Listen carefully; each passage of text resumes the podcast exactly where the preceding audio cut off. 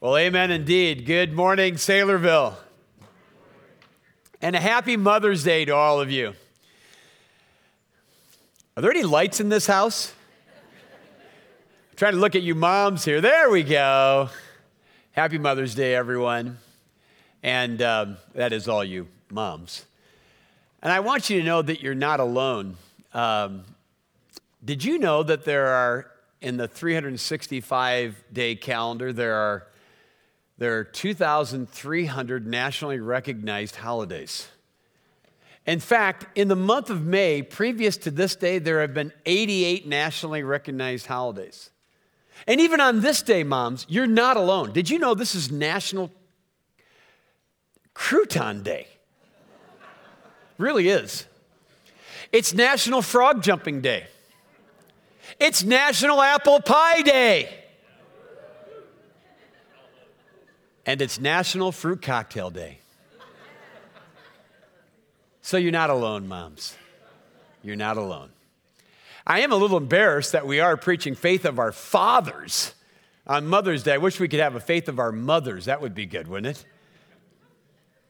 I can look at my mom's been gone for many years now, but uh, I could preach a few sermons on this mom, and right in front of me, my wife, Marilyn. I know I could do that, but you're not in the Bible, honey, so can't do it. If you do have a Bible, you can find Genesis chapter 32. And we are talking this morning about the soul and what goes on in your soul when you have special encounters with God. At some point in your life, and some of you have and have experienced this, you are experiencing it perhaps that you're encountering God. What uh, St. John of the Cross, who was a 15th century mystic, called the La Noche Oscura, which is the dark night of the soul. it, it is that time when you are overwhelmed by the presence of God and changed as a result of it. It could be any amount of experiences or circumstances like a sickness or depression, a sudden loss, death. And uh, when this encounter occurs, and it works, it always involves brokenness and submission and change. It certainly would be the case for Jacob, who we've been looking at for several weeks now. In the midst of Jacob's and our dark night of the soul, we need to do a number of things. I'm going to get right into the text, Genesis 32. Here's the first thing I want you to know you need to perceive God's presence. So, God is there. Would you agree? But do you realize it? Remember, it's Jacob that had this encounter with God 20 years earlier on his way uh, out east, where he would be for 20 years. He met with God at Bethel. He saw the angels on top of the ladder, ascending and descending. And he, and he said, Surely the Lord is in this place, and I was not aware of it. And that seems to be the problem with us so often as we God is there. We don't argue with the omnipresence of God, but we don't perceive it as we ought. And so, right out of the chute, we, we learn Jacob went on his way, and the angels of God met him. And when Jacob saw them, he said, This is God's camp. So he called the name of the place Mahanaim. Mahanaim means two camps. Now, I want you to stay with me on this. That means Jacob saw his camp, which was ginormous, with all of those animals, servants, wives, kids, big camp.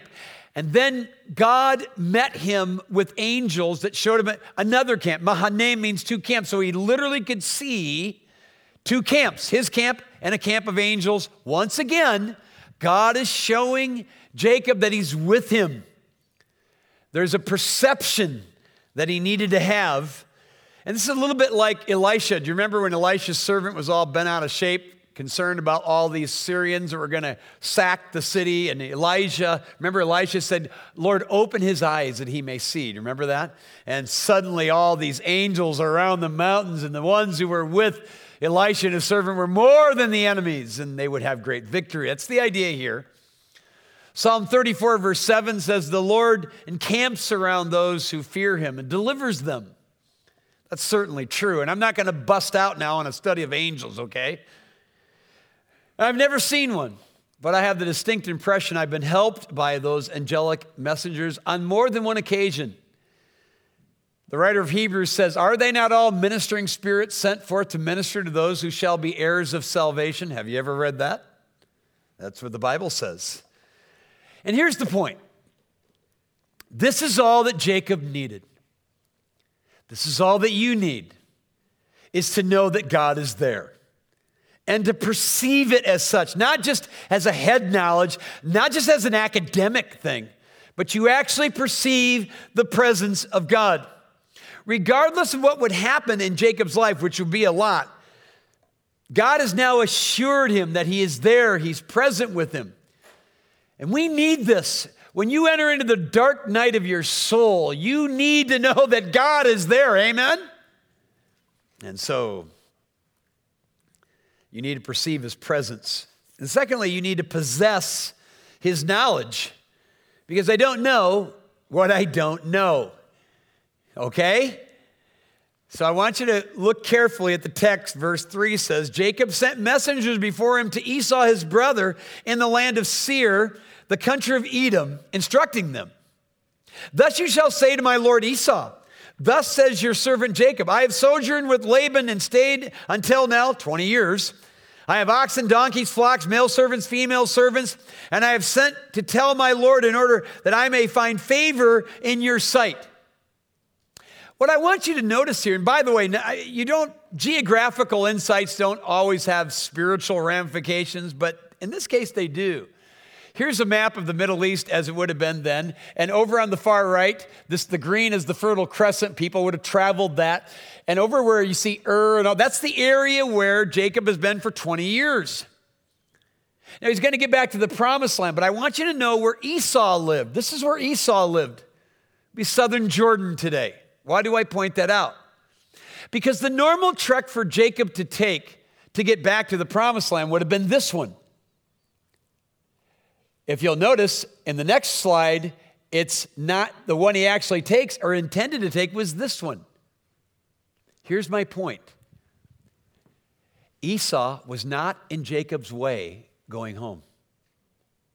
It wasn't like he had to collide with his brother in order to get to the promised land. He was intentionally going beyond the promised land to the area of Edom, the south. The point is, he wanted to reconcile with his brother. Did you know that?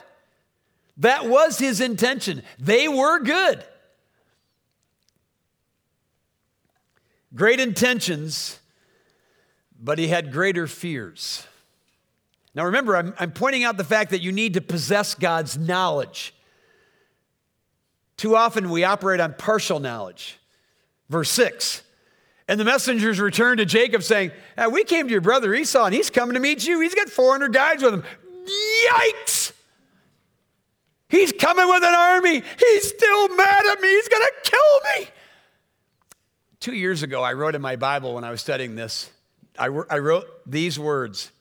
I wrote, Mark this under causes of operating on incomplete information. If you've read ahead in the story, you know that Esau does not intend to attack his brother eh, Jacob. He wants to reconcile too, but Jacob's got incomplete, he's got partial information. Just by how many of you have ever operated on partial information? Can I see every hand in this room? And some of you live on it. That's the problem. This is the reason why the, the writer of Proverbs says the first one to plead his cause seems right till his neighbor comes and examines him. Have you ever read that? So God wants us to ascertain all the facts before we take action. But we often do this. We, we operate on partial knowledge, so we make judgments, we, we make plans, we don't even have all the facts.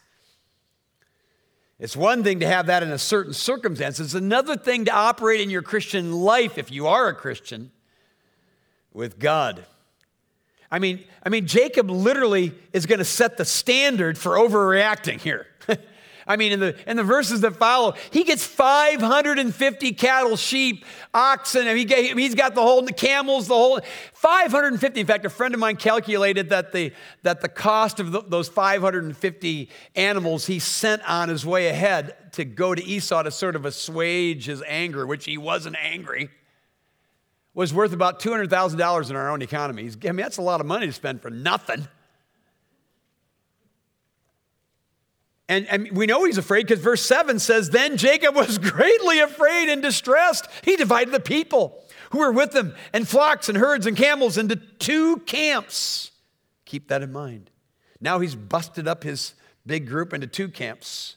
So that should make how many camps? Anybody doing the math here? I'll come back to it.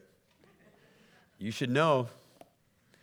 So he breaks them up thinking if Esau comes to one camp and attacks, it's the same thing. Constantly conniving, constantly not leaving God out of it.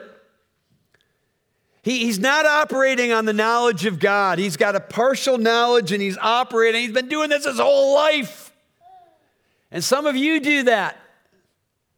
Not just with circumstances, but with life. It's one thing to do with circumstances, it's another thing to operate that way with your whole life. Remember what Jeremiah said? He said, let, let, the, let not the wise man glory in his wisdom, neither let the mighty man glory in his might, let not the rich man glory in his riches, but let, let the one who glories, let the one who boasts, let the one who brags, brag in this, that he understands and knows me, that I am the Lord. You need to possess the knowledge of God in the dark night of your soul. That's going to be the thing that's going to get you out. It's not enough to just have John 3:16 and amazing grace, which apparently is just fine for some of you, but I'm telling you, it won't work in the dark night of your soul. And Jacob is operating with partial knowledge. And here's the third thing you need to do when you enter into this time encounter of God you need to persevere in God's promises. Now, I'm going to explain that. Persevere, I mean, keep on going.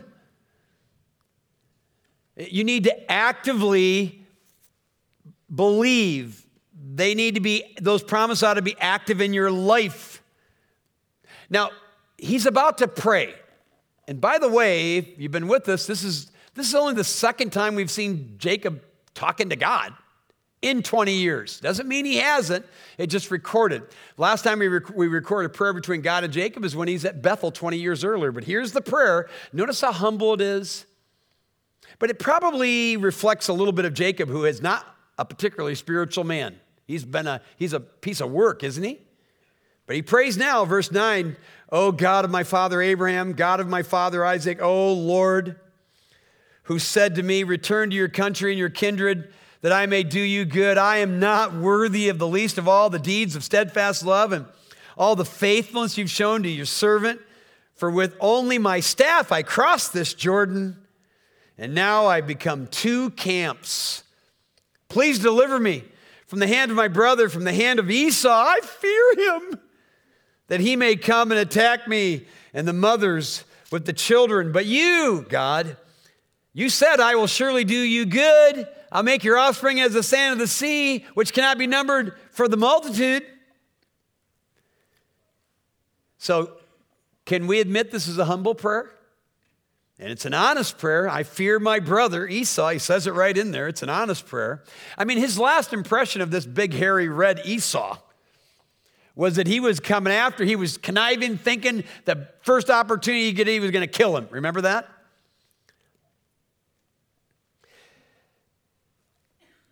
Here's the thing I want you to grab a hold of Jacob hasn't forgotten the promises of God, clearly, right, in the prayer. He hasn't forgotten them.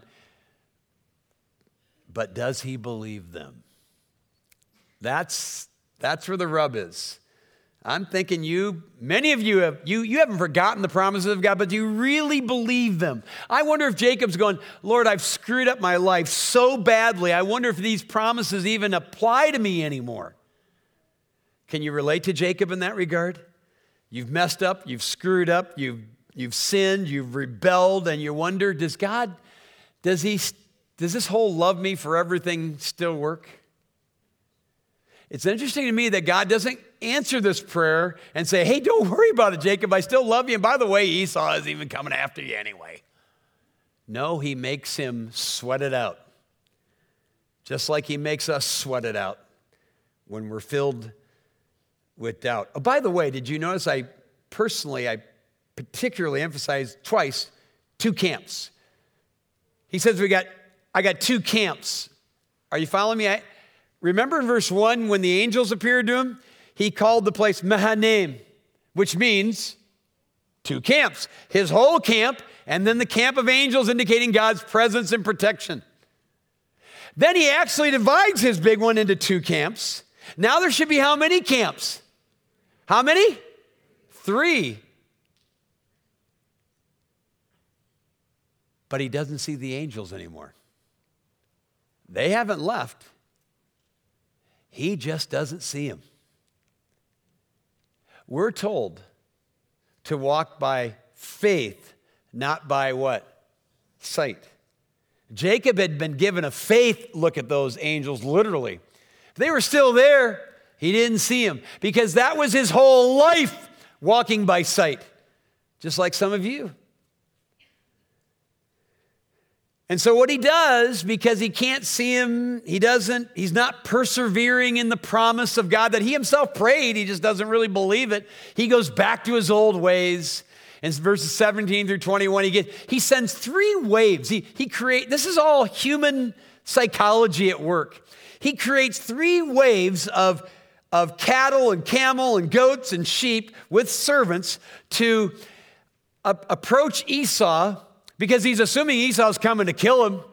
I'm going to give you this, I'm going to give you this, and here comes my servant, and, and, and, my, and Jacob's right behind me, and he's way in the back. Just, you know, what a manly man he is. He's sending these waves out there. It's all human psychology. In his hopes of assuaging the anger of Jacob. And all of this spells one word fear. He's a fearful man. And the fear of man brings a snare, right? Proverbs says. He's petrified, he is paranoid. And if you want to know if you're a fearful person like Jacob, then when you are is when when that person or that thing or that event, whatever it may be, is on your mind always on your mind. You can't get it off of your mind. It's there on your mind. Then you're just like Jacob. You're fearing men rather than God. The promises of God he has just prayed, quickly replaced with the anxieties of man. Can you relate to that? This is what Paul meant when he said, Don't be anxious about anything, but pray about everything. By prayer, with supplication, that's continued prayers because we don't just pray once. With thanksgiving, we pray, we give praise to God. Let your request be made known to God. And the peace of God that transcends all comprehension, right? Will set a garrison around your mind and your heart through Christ Jesus. That's if you're persevering in the promises of God. But Jacob is not doing that. And some of you aren't. You know him, you just don't believe him. Every one of us enter the dark night of the soul. If you, when you do so, you better have a real perception of God. You better be possessing the knowledge of God, and you better be persevering in the promises of God. And here's the last thing I want you to know it's the one thing I don't want you to forget. You need to prevail in your failing. Because your victory is found in your defeat. So here is here's Jacob. He's convinced Esau's coming to get him. So he sends all of these waves with a king's ransom, all of these captives to go to Esau. And he's back there like a little wimp he even at night sends his wives and his kids across the Jabbok River, which is a river, not a creek. I mean, this thing is a fast running thing, and at night it would have been a daunting thing to get across. But he even sends them on ahead of him. And he's alone. He's all alone in the dark night of his soul. And the Bible tells us in verse 24 Jacob was alone. And suddenly a man grabs him and wrestles him the break of day. Who do you suppose he thinks grabbed him? He thinks it's Esau. I've been, the trickster's been tricked. And they're fighting. What ensues after this would make an MMA fight look like a backyard skirmish. They are going at each other, wrestling, fighting, kicking, gouging, pulling, dunking along the Jabbok, up and down the rocky, ragged, rough cliffs of the Jabbok. And in the end, they're, I mean, they're everything, and, and even dislocating. This isn't a, this isn't a three round, five minute caged fight. This is a six to seven hour, rugged, ragged, rough and tumble fight. And who's he fighting with anyway? Hosea tells us in the womb, he grasped his brother's heel. And as an adult, he wrestled with who? With who? He wrestled with God. He's wrestling with God. The night, the dark night of Jacob's soul, would find him fighting with God. And this would be a metaphor, a parable, whatever you want to call it, of his entire life.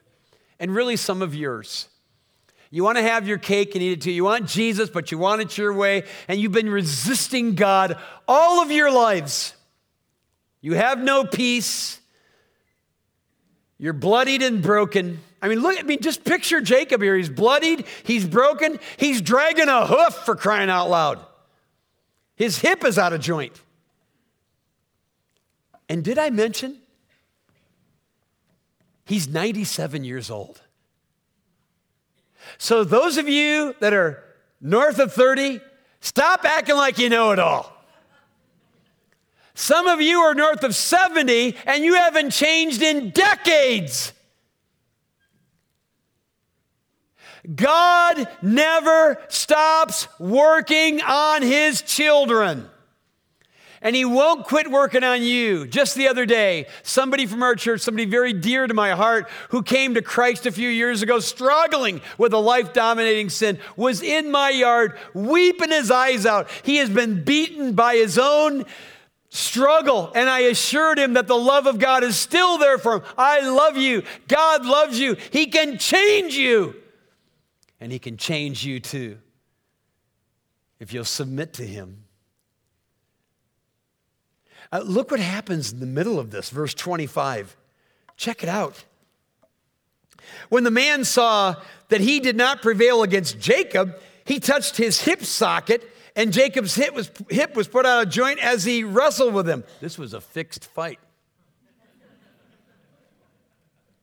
And he said, Let me go, for the day is broken. I mean, this is God talking. Seriously, oh, please let me go. Please. It's like my, you know, it's like the uncles wrestling with our grandkids. Oh, please let me go, let me go. And he said to him, that's Jacob said to the Lord, I'm sorry, I'm getting ahead of myself. He says, But Jacob said, I will not let you go unless you what? Say it.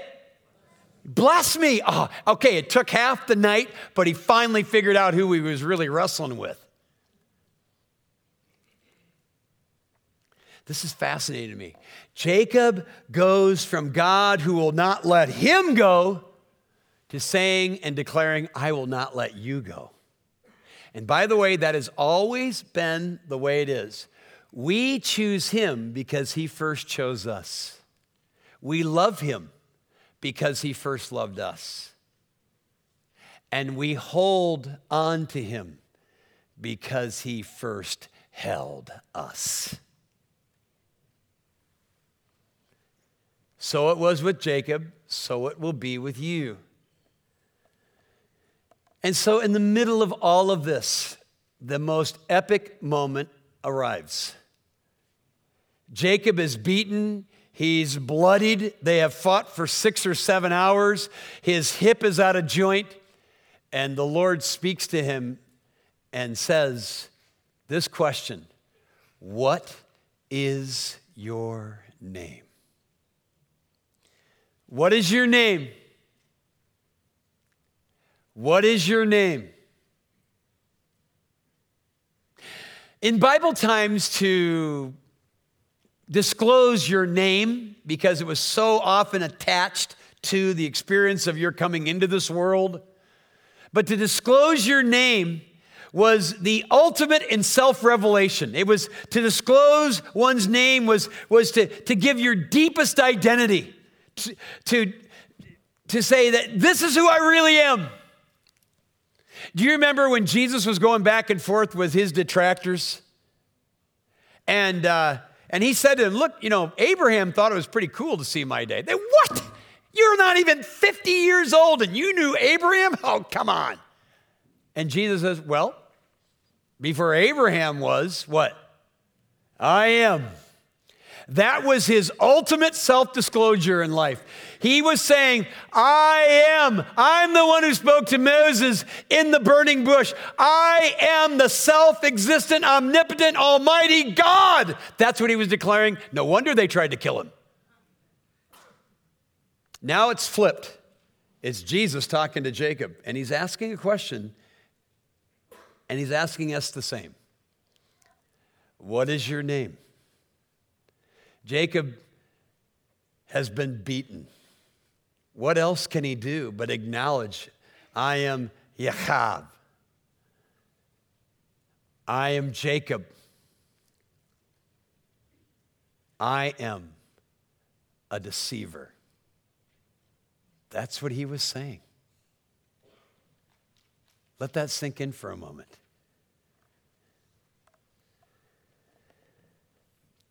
Jesus knew who Jacob was. He needed him to admit who he was. I need to confess who I am before I can know I am.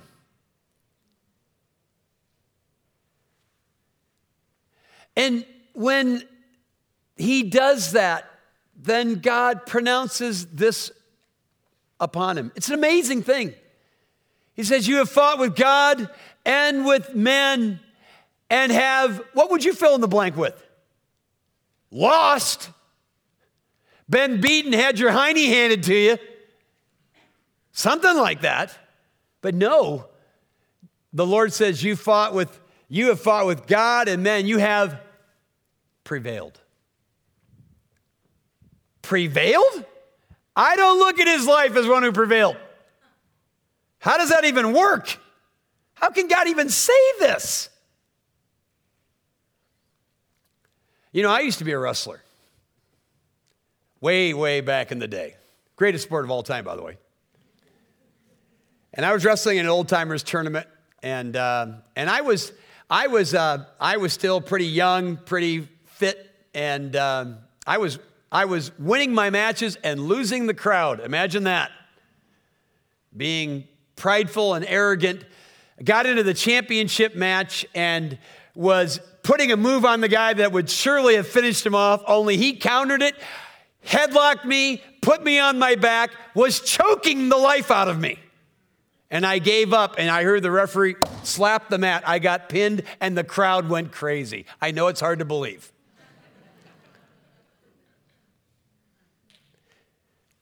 I had been, the way I, I had been beaten by my own pride.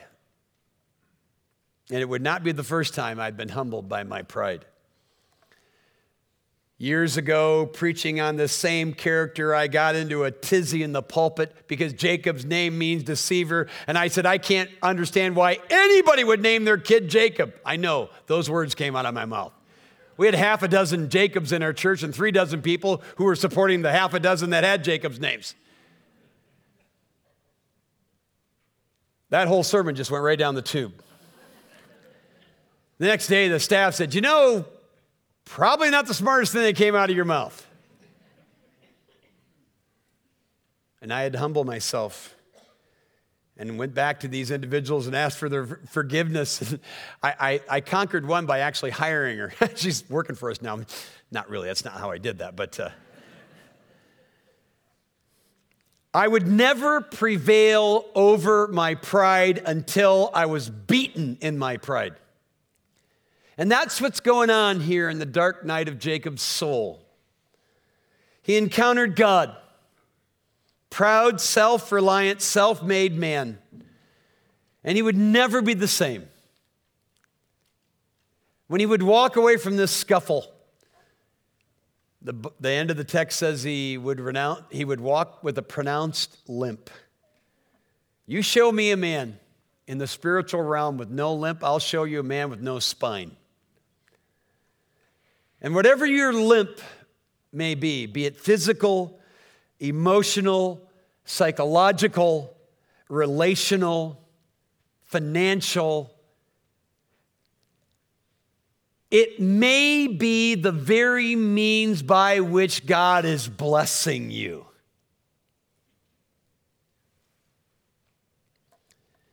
Tozer said, The Lord cannot fully bless a man until he has first conquered him. Has he conquered you?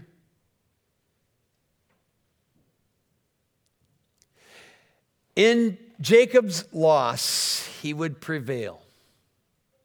He would be changed. He'd be given another name Israel, God's fighter. Cool. You get a new name too. Because if anyone's in Christ, they're a new creation. Old things have passed away, all things have what?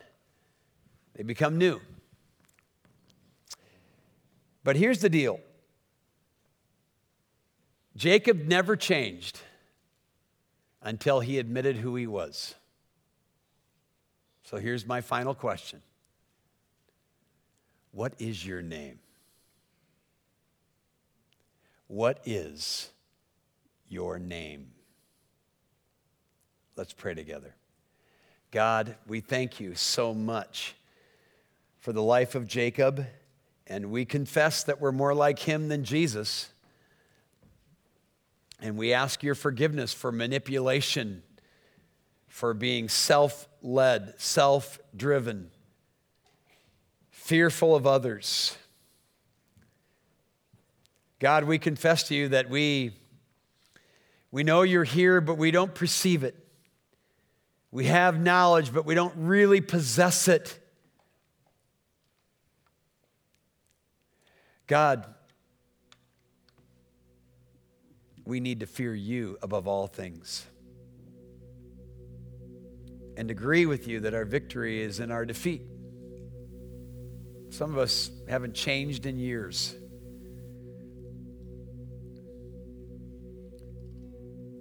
I pray that that would come to a stop today and that broken and beaten we would confess our, our name sinner, separated,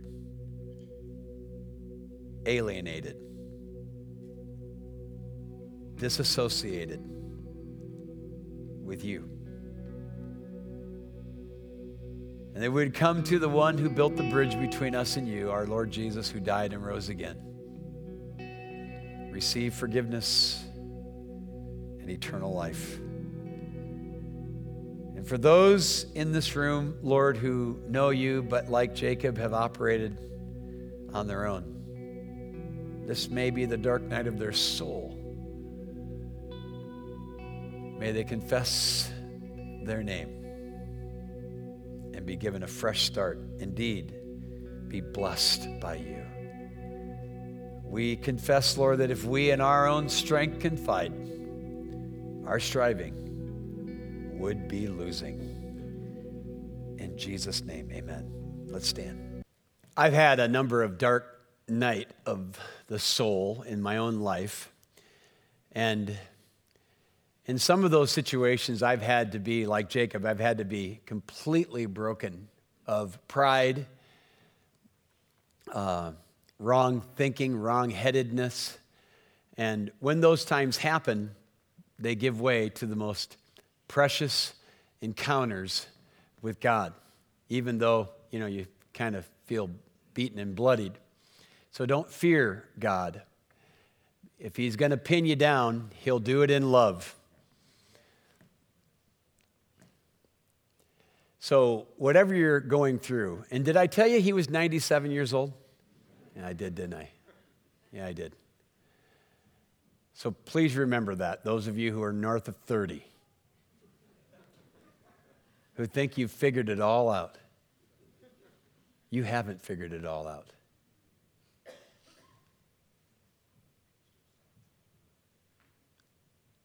But you do need to perceive the presence of God, and you do need to possess His knowledge.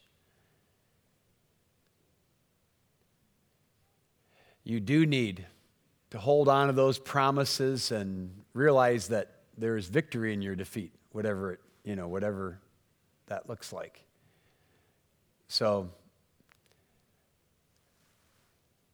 I just want to encourage you to really let this message sink into your heart. What's your name? What's your name? It's Mother's Day, so enjoy the day. Enjoy the, the travel, whatever, the cookout, and all of that. And bless your moms. Bless them. Bless their memories and the ones you have. Bless them.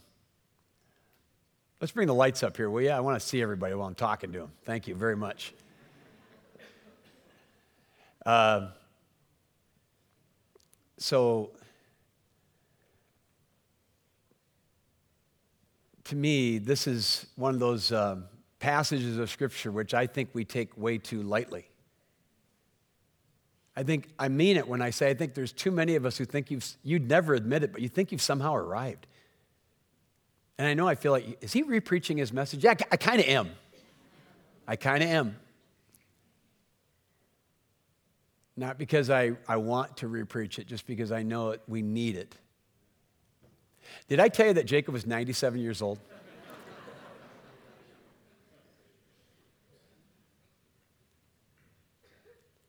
Our own Dixie Gates didn't make it to 97, but she made it. And now she knows in a way she never knew before. We're going to celebrate her life in an unusual time, so please hear me. I'm not misspeaking when I tell you that it's this Tuesday evening is the visitation at 5 to 7, and then there's actually a funeral at 7 p.m. on Tuesday if you want to honor her memory. Love to have you come and do that. And, and in fact, her dear friend June is here in this service, and she's going to be giving a testimony. You'll want to hear that too. So, uh, anyway, pray for the family if you would. There's a coffee cove time over here. Love to see you over there for some refreshment. Nothing going on tonight, so enjoy your day. God bless you.